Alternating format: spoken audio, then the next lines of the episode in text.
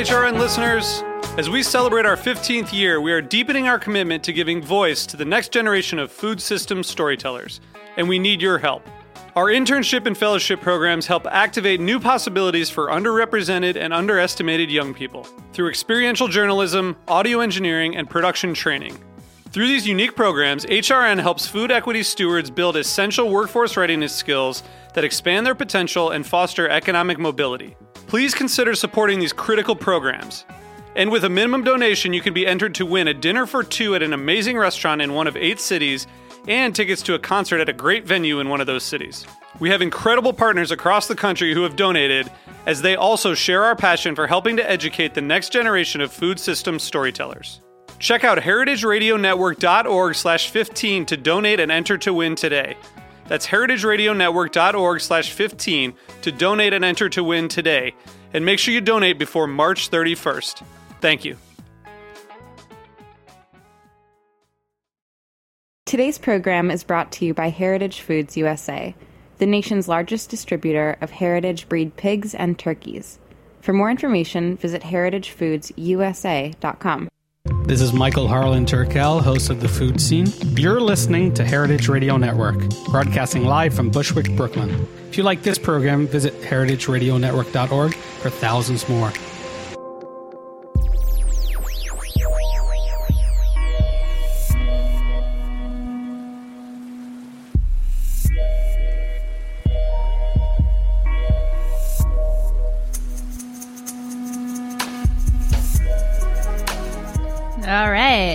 Thank you so much for tuning in to the Heritage Radio Network. We are coming to you, as always, live from the back of Roberta's Pizza here in Bushwick, Brooklyn.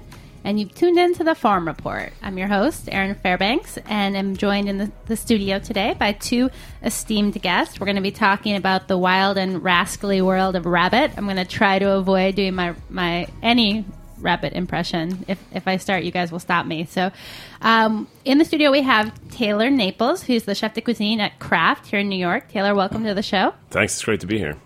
And we are joined by his farmer, Patrick Beck of New England Grass Fed. Pat, welcome to the show. Thanks for having us. It's a special pleasure. Well, I'm excited because I don't know anything about rabbit. But before we get into kind of the, the nuts and bolts of rabbit, I want to hear a little bit more from each of you um, on, on how you guys came together. So, Patrick, maybe we'll start start with you. So, can you give folks a, a little primer on New New England grass fed? What what is that? Sure, I'd be happy to. We raise grass fed beef and rabbits to a re- very high standard, rotationally grazed in coastal Rhode Island and so, all around southern New England. And uh, Taylor and I met through a mutual friend, uh, actually through Rose Veal. So we have a special pastured humane veal product that's one of the hardest to find, and we were selling that to a, a friend in in uh, Newport who went to culinary school with Taylor, and that brought us together on the veal side. And now we're looking at uh, at uh, some heritage breed rabbits. Awesome. So, Taylor, you are newish, I guess, to the Craft family, or more maybe it's like your second tour of duty. Um, give us a little sense of your current role. Uh, so currently, I'm the chef de cuisine at Craft. Uh, before that, I spent a bit of time at Colicchio and Sons, and then before that, when I started with the company about a year ago, uh, I was a sous chef at Craft. Cool. So kind of just rose through the ranks. Nice. So, rabbit is something you know I see a little bit on menus around town, but not a ton. What kind of prompted you to add it to your fall lineup? For me, uh, you know, Patrick and I have been in contact for about a year now, just talking about things that he does. And uh, for me, I'm always interested in things how they used to be. Uh, specifically, rabbits Patrick uh, Patrick's rabbits come skin on and things like that. So uh, for me, it, it speaks volumes to how he raises them, and in turn, how I should treat the product. Um, and rabbit isn't something that's done very often, let alone very well. Uh, so for me, I like the challenge, and it's it's interesting for my cooks to have something different come into the kitchen than just chicken and beef and fish and things like that. Yeah, for sure. Patrick, how about you? Why why rabbit? I mean, beef, yes, I'm with you, and then rabbits as an, an additional. Is there like a symbiosis between the two, or you just have an affinity for the rabbit? Well, both. Actually, I started as a salesman for a grass fed farm in 2009 and uh, for a beef farm. We were selling grass fed beef, but I wanted to produce something of my own. I wanted some credibility within the farm community. And I saw a rabbit as a totally underserved protein, absolutely absent from from the lineup of most chefs. And uh, I realized that a heritage breed is something I could focus on and do uh, to a, a high standard in a pastured rotational graze program. Cool. So you chose the silver fox. So, uh, you know, a little bit about silver fox rabbits. They were the third rabbit breed developed here in the U.S. And, um, you know, I was doing some research uh, with our friends over at the Livestock Conservancy. Uh, it's a great resource for any kind of rare breed animals. And, you know, one of the things they talk about with rabbits is like whether it's a, a meat animal or a fur animal. And silver foxes are multi purpose. And I'm wondering if you can explain to our listeners what what makes an animal a multi-purpose animal? Well, the silver fox is indeed it was developed in Ohio in 1920 by Walter Garland by crossing a French silver, the Champagne d'Argent, was crossed with a self-colored checkered giant, so a, a big English breed. And uh, for us, the hide, the fur does not come into play. We don't raise them long enough for the hide to develop the thickness to be worth of anything. But uh, for sure, the meat is special, and what we get is a quality of, of muscle development at, at the expense of some litter size. So the reason to raise a heritage breed is their hardiness. They're thr- they thrive outdoors in a low input, uh, a low input farm situation where we're able to pr- provide high browse and move them every day. And I think uh, Taylor has something special on it uh, when we bring them to him. Yeah, well, I want to talk about the carcass in just a minute with you, Taylor. But before we get there, um, so Pat, on your site, I said that you guys have 12 breeding does and two bucks. Is that right? We've got about 15 does working right now, okay. and uh, we send some to have some other families growing for us. So, give me a sense because you know rabbits obviously have a little bit of a reputation in this area. So, can you break it down the kind of breeding cycle of the animals? Sure. The mothers will give us about three litters a year. It's a 30 day gestation period, so nurse for about six weeks, and then we move those kits into A frames on the ground, like a chicken tractor, that are moved every day. And we often provide some uh, grape leaves, apple branches, rose clippings, and try to bring a high browse diet uh, into their into their grass. Uh, and they will graze rotationally for about 12 weeks more. So it takes us a lot longer to finish out a rabbit but we feel that we have something special uh, that we can bring to Taylor, and he can then differentiate that maybe from some of the commercial products out there. Yeah, that makes a lot of sense. Can you tell me one of the things that I was reading about was something called a silvering process? What is that? Well, that's the adult fur. The uh, when the adult fur comes in, those silver tips are represent the the gray parentage. This for the French silver, and uh, the black is from the English parentage what we get is a beautiful big rabbit with fine bone structure. So the, the giants are great mothers. They're hardy and they thrive outdoors, but they have very small litters and huge bone structure. The silver fox re- retains the finer bone structure of the French silver and gives us a better yield uh, and, and a fine meat texture. Yeah, so well, let's talk about that a little bit, Taylor. So before we talk specifically about the silver fox rabbits, I wonder if you can give us a sense, like when one is looking to put rabbit on the menu and let's say one runs a lovely three star restaurant in the city. what what are your options? You know, do you, do can you can you get it from like your local meat guy or your normal meat guy, or like how hard is like rabbit to find to find? And can you give us a little bit of a lay of the land of like kind of what's out there for folks? Yeah, sure. Uh, you know, rabbit is one of those things that's becoming increasingly popular with a lot of chefs. Uh, it's a bit of a lower priced item, uh, so it's good to have on the menu. Um, you know, and you can get, really get it from anywhere. But what we do at Craft is we want to find the best. And for me, what I always say is I want to find the little guy fighting the good fight. You know, if you have 100 acres and you have 100 head of something, yeah, I might be interested. But if you have five acres and five of something, then I'm definitely going to be interested because there's that much more care and that much more love that goes into the things that you're breeding. And uh, vice versa, when we put it on the menu, it's the same thing. It's the same things that we uh, instill within our cooks. So, from like a, a breed perspective, um, is a usually is a rabbit a rabbit when you're ordering them, or do you have a selection of breeds? I mean, I know obviously, you know, Pat has decided to, to raise this very specific breed, but is there like a conventional rabbit that's kind of the like quote unquote like normal rabbit?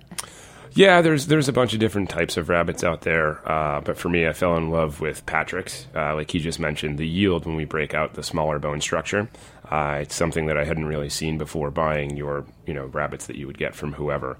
Um, and it, I, was, I, was, thoroughly impressed when we boned out the rabbit and the size specifically of the loin. Um, it was very, very big. So I was I was excited about that. Well, that's one of those things I think it's like makes a lot of sense as a chef, but maybe as just like a regular home consumer, you start talking about kind of carpet carcass size and composition and loin size. You're like, oh, it just you know, there's a difference.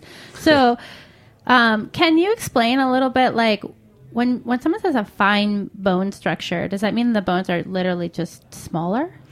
Uh, no, what it means is that there's a higher muscle content uh, surrounding the bone structure and things like that. The bones won't be as large or as dense. So I guess in turn they could be a little bit smaller, but it's more to speak around the, the muscle structure and uh, so much so that there's not a lot of bone hanging on the frame or Got the it. frame of the animal wouldn't be so big. So if the bones are lighter, then I'm thinking about you know your your live weight or or your hanging weight, the amount of meat you're going to get versus the amount of bones you're going to get. That's where you're going to see a difference. Correct. Yeah, you're going to get a, a better yield. You're going to get more meat uh, for your dollar. Oh yeah. So why is that important for chefs? Uh, you know, it's a business. It's it's operated by uh, cash on hand. So at the end of the day, yeah, you know, it's fun for me to to go and play with all these things, but I have fiscal responsibilities that I need to maintain. So Yeah. And so Patrick, how did you know? I mean, to choose the silver fox, were you like you're like, oh, this is obviously it's a rare breed, which you're going to be able to charge a premium for. But was the kind of idea around carcass composition something you went into knowing, or you were like, ah, belated glimpse of the obvious that I made a lucky choice? A little bit of the latter. The reason I chose the breed because they were absolutely underrepresented. They're large. They thrive outdoors in a low input, sus- truly sustainable operation. They thrive on on site assets, and that's very different than uh, the way a lot of American meat is grown. With a, it requires a huge amount of, of input assets. These thrive uh, with what we have on hand.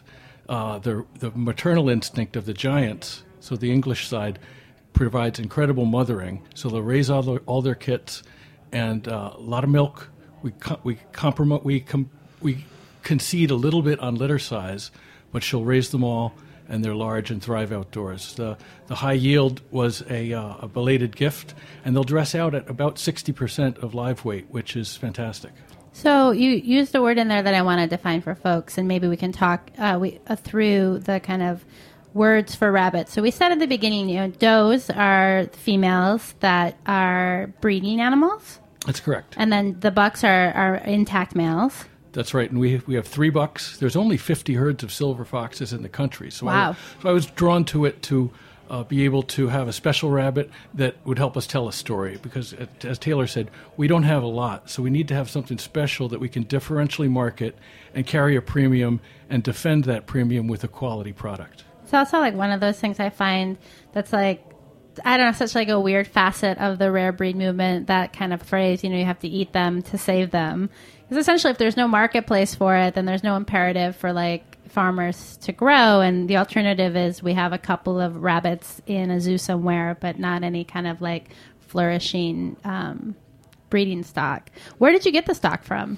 Well, I went down to a fellow in Maryland. Will Morrow runs a wonderful heritage breed farm down at Emmitsburg, Maryland. He was a source of my first bucks. And I went to a friend up in uh, Upton, Massachusetts, a veterinarian who had a nice herd, and she was a source of some does. So we started with two unrelated lines, and we've added another buck line. So we've got a really strong breeding program with three unrelated buck lines and about 15 does. All right, and then we I've, I'd skipped kits. Kits are Kits of the young. The young. And how young are you young? Like when does a kit go from a kit to a doe or a buck? I guess at breeding age. Uh, At breeding age? we breed at either seven seven months or seven pounds. And Okay. I always jokingly say to my wife that uh, we don't need to name the kits because they won't be celebrating a birthday. Oh, brother. Um, so uh, when the animal, so the animal reaches sexual maturity around seven months, and then um, I guess I'm curious, like, do you have to deal with like castration or other things because that you're slaughtering beho- beforehand, or is that not like an issue? Non-issue. We'd, we'd kill we'd kill any male bucks, uh, any male or clearly ones that are going to go to to Taylor. Yeah. And we decide if we have space to, to retain some more does. So we're in a growth mode, trying to retain some does and expand our breeding capability now. So when you're like choosing amongst the litter, uh, uh, like what animals you're going to retain to add to your breeding stock, what are you looking for? conformation, large loins, large uh, rumps and, and hoppers. And so we just look for a hardy, uh, good eater, a calm a calm rabbit uh, because the mothers are let us reach in and check the kits in the nesting boxes, and that's one of the special qualities of this breed. The mothers are not stress susceptible. Some of the breeds you were asking, what's the common commercial breed? The New Zealand White is the the largest commercial breed, and those mothers can be very susceptible to stress and even abandon kits if you've reached in and placed your scent on them if they think they've been discovered. Uh, these silvers do not suffer from stress susceptibility, so their mothering is outstanding. And you said use the word conformation. Can you define that? Uh, body size that will yield a good meat animal. And are you just evaluating that visually, or are there other kind of tools or techniques? Just visually in, in hands, and you look for a nice full uh, from the shoulders back if it's full and fat and it's a happy like, rabbit. like the Kim Kardashian of rabbits. we love that. That's that's a trait that we try to retain.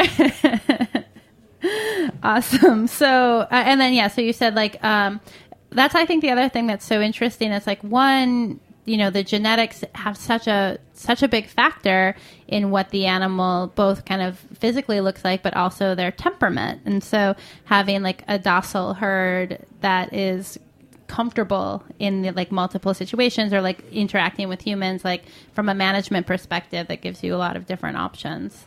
Absolutely right. The giants are known for calm demeanor and great mothering and the, by bringing in the French silver, we've just got a little faster growth, a little better yield, and it's a great combination. So, when the animals go for slaughter, um, are you just going to like a regular poultry abattoir, or is there like what's the slaughter situation for the rabbit industry for or you know you specifically? Well, they're not they're not they do not fall under USDA uh, control, so we can have them done at a at a state approved facility, and, and there are a couple of those around us. Interesting. And so, Taylor, you're getting the animals in completely intact with their fur on. Is that right? Correct. The uh, the innards have been removed, though. Okay. So why why remove the innards? Uh, you prevent rot and things like that. And is there like an age factor with rabbits? Like, do you want to age them, or do you want to eat them as fresh as possible, or what is that? Yeah, for me, I uh, I consider rabbit to be game. Most people really don't, but it is uh, to a certain point. And uh, for me, I like to prescribe to a bit of English methodology for aging game, uh, and it usually falls within about a uh, about a week time frame. Um, so Patrick will have the animals killed, send them to us, and they've hung overnight, and then I'll hang them uh, to relax or allow the animal to completely finish the aging process for about a week. So, aside from being able to like, you know, startle the garde team with like with fur on rabbits, why what what's the benefit of having them come in with the fur? It's a bit of a natural protective barrier. Uh, you can allow the full week long aging process without any uh, any unwanted evaporation of any moisture within the protein uh, or within the animal, and there's minimal loss on that front. And the only thing that happens is you're allowing the natural existing flavor to be fortified. And what about kind of storage in that state? Does that bring issues up issues for your walk-in? Um, not really. I, I, have a picture that I'll show you. It's uh, actually we we have a small bar in the back of uh, in the back of our walk-in, and uh, we just kind of hang them up on there. Cool. Well, while we're taking a look at that pic, which we'll describe when we come back, why don't we take a quick station break? Hang tight. You're listening to the Farm Report, and we'll be right back.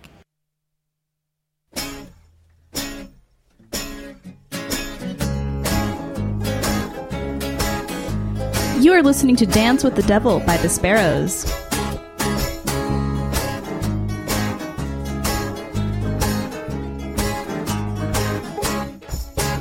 So, what's it gonna be? You take the holy high road, or you come along with me. I'll show you what it's like to live with all the chances that I'll give.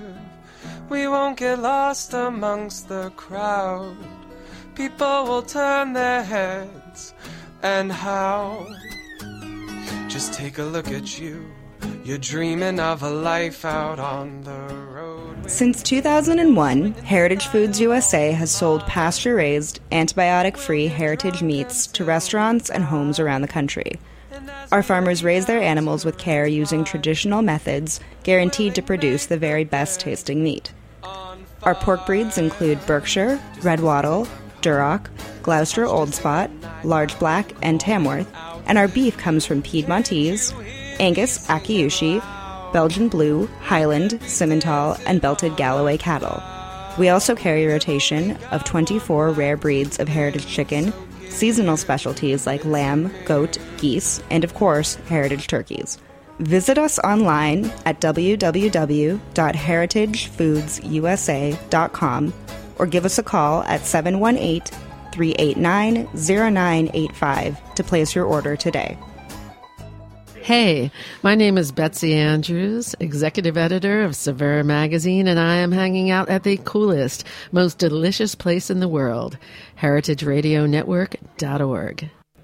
And we are back. You're tuned into the Farm Report. We're in studio talking silver fox rabbits with Taylor Naples, the chef de cuisine at Craft Restaurant here in New York City, and then Patrick Beck, who runs New England Grass Fed up in Hope Valley, Rhode Island. So, Taylor, before the break, uh, you were talking a little bit about storage of the rabbits. So let's jump into when it's getting down to eating time. So.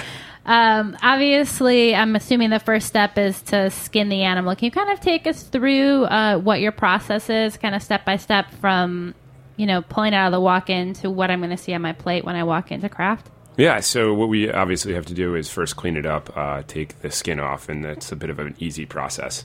You grab a bit of the of the back by the scruff, make a small incision, and then just pull the hide, and it kind of separates on its own. Uh, from there, you trim the feet and the head and the tail. Um, after that, there isn't really much cleaning that's needed outside of taking the bones out. So it's a pretty pretty quick and pretty easy process. Uh, at that point, we'll take the bones out, and then I make a uh, rub of Dijon mustard, fennel pollen, a bit of thyme, raw garlic, and lemon zest, and we'll rub that on the inside of the cavity, and we'll let that sit overnight.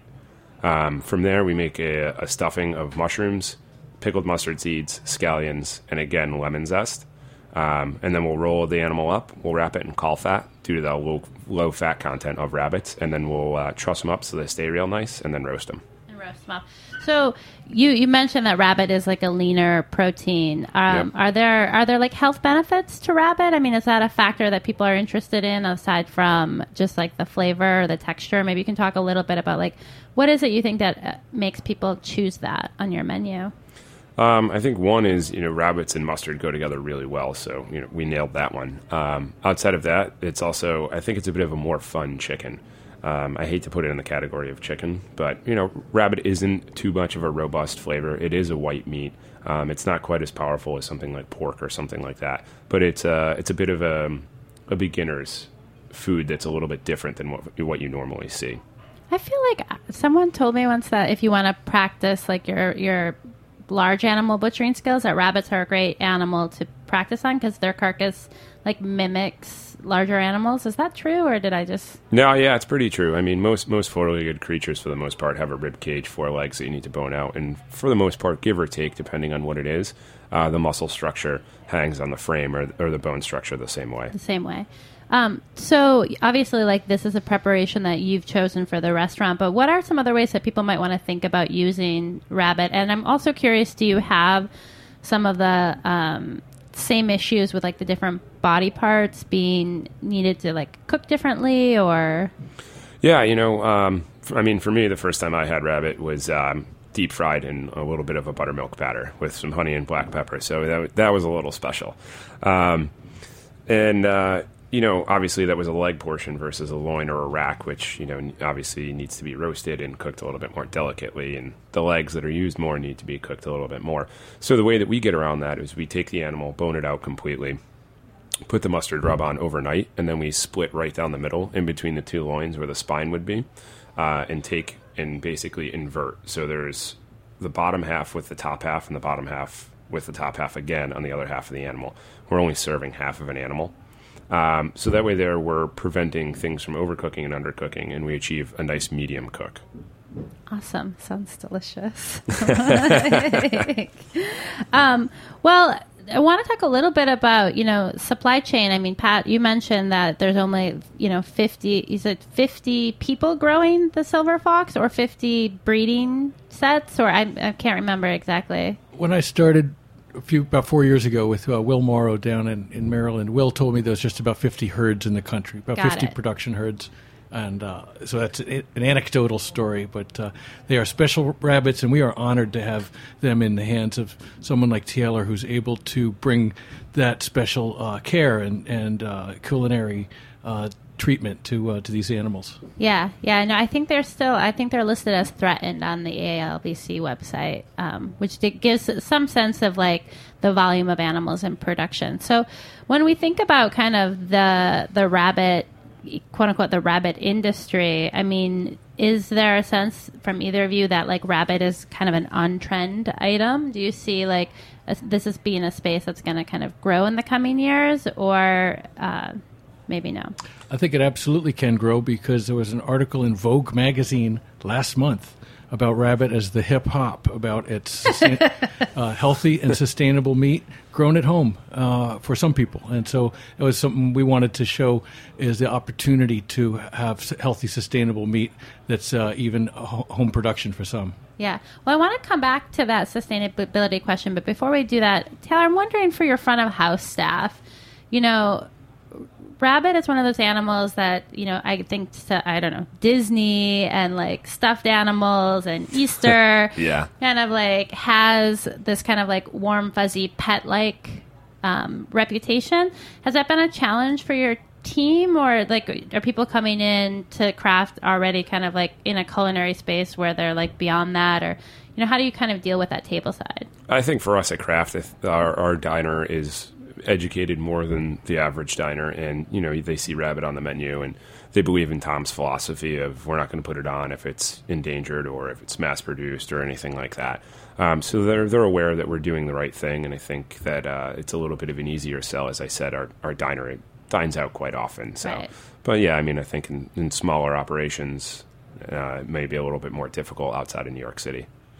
Um, Pat, I meant to ask this sooner, but you had mentioned when I asked about the the fur that they the animals don't they're not old enough to actually have like harvestable fur. When when does that hit? Like if you were to change or to grow some of your operation to be a fur production, how does that shift? It, interesting question. Thank you for asking it. My friend is a Pequot Indian, and she wanted to make some woven blankets. And she said that rabbits would have needed to be about a year old to have a hide. The, the fur quality is fine, but the hide is so thin at the uh, about six months when we were harvesting. And she said they would need to have been about twice the amount of hide there to be uh, sturdy enough to, to do anything with. to pull. So, um, is there like just not really like a market for the fur, or you're like, ah, it's just like a whole other business. We're not there yet. Well, I don't know that we. I think by a year old, I'd have a rabbit that's a lot bigger and tougher, and I think uh, Taylor could speak to the texture of the meat. But I, I think our goals are to provide the best eating rabbit, Right. And uh, at this point, we cannot uh, have a great hide and a great eater. Yeah, you have to Uh, make a choice. yeah. No, that makes a lot of sense. Well, kind of coming back to that sustainability question, it's big. You know, we're looking at the center of the plate. We're thinking about meat. Um, you know, how do we think about sustainability when it when it comes to rabbits? Like in the spectrum of meat, obviously, like you're in an operation that's doing work with you know beef, and you I think you have a little bit of background in pork as well. Like, where does rabbit sit in that in that spectrum? We love that we can grow them with on-site assets in a rotational program, uh, and really show people that this great meat can be grown right close to home, and not need to be moved around. Frankly, I, I help others start herds of silver foxes. I just took some up to Maine last week. Rather than try to sell rabbits to Maine, I'd rather facilitate a, a new silver fox herd up there to uh, to service the restaurants down in Portsmouth, New Hampshire, and that's what we're doing. Cool, cool. So, um, is that is like a rabbit something I could you know raise in my backyard here in Brooklyn? Absolutely. Uh, if you had uh, some, let's see, some kale and uh, some garden scraps. We have kale in Brooklyn. so it's it's perfect for for back home usage. And, and if you go around France and Italy, many people have rabbit uh, as a homegrown meat, and uh, it's something that we're we're trying to uh, make a little more familiar around here. yeah, you would use that expression like homegrown or, or home meat. Um, I think it's like something where like uh, folks are just coming around to the idea of like having a chicken in their backyard for eggs, and I always wonder like, well, what happens when it's like winter and you're in Brooklyn and those chickens gotta like some's gotta go, some's gotta go on with that. I'm curious if there's we're gonna see in the next couple of years. Um, some you know on-site classes around at-home slaughter. Sure. The uh, the beauty of these this home home food production is that people maybe come into a sense of spiritual uh, acceptance, and not acceptance. I guess the right word would be gratitude. Uh, a space of gratitude for that meat and to take that life. I always talk about the good life before the sharp knife.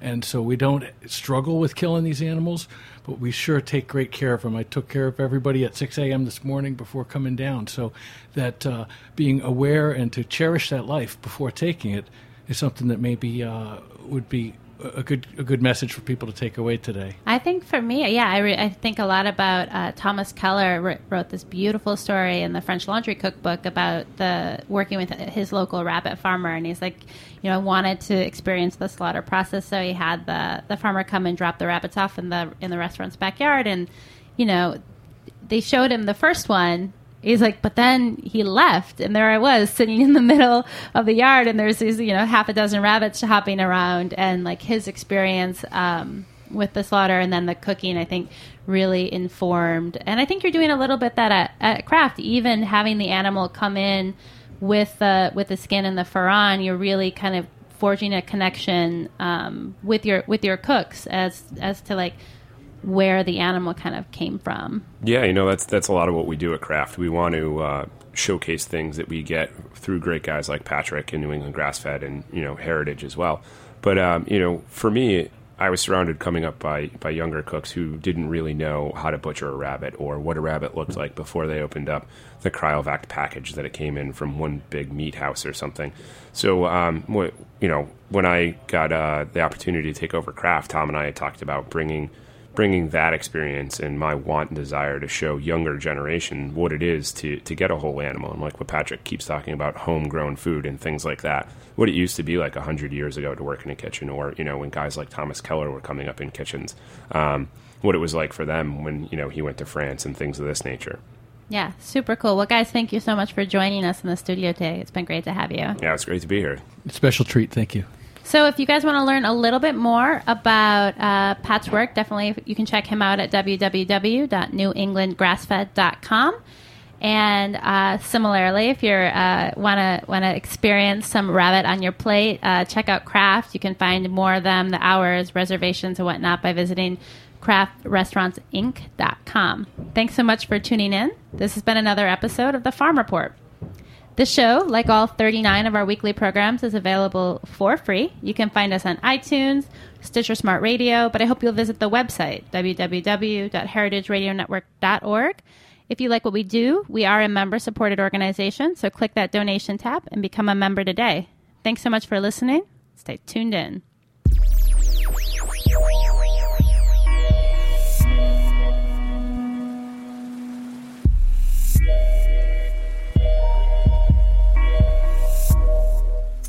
Thanks for listening to this program on heritageradionetwork.org.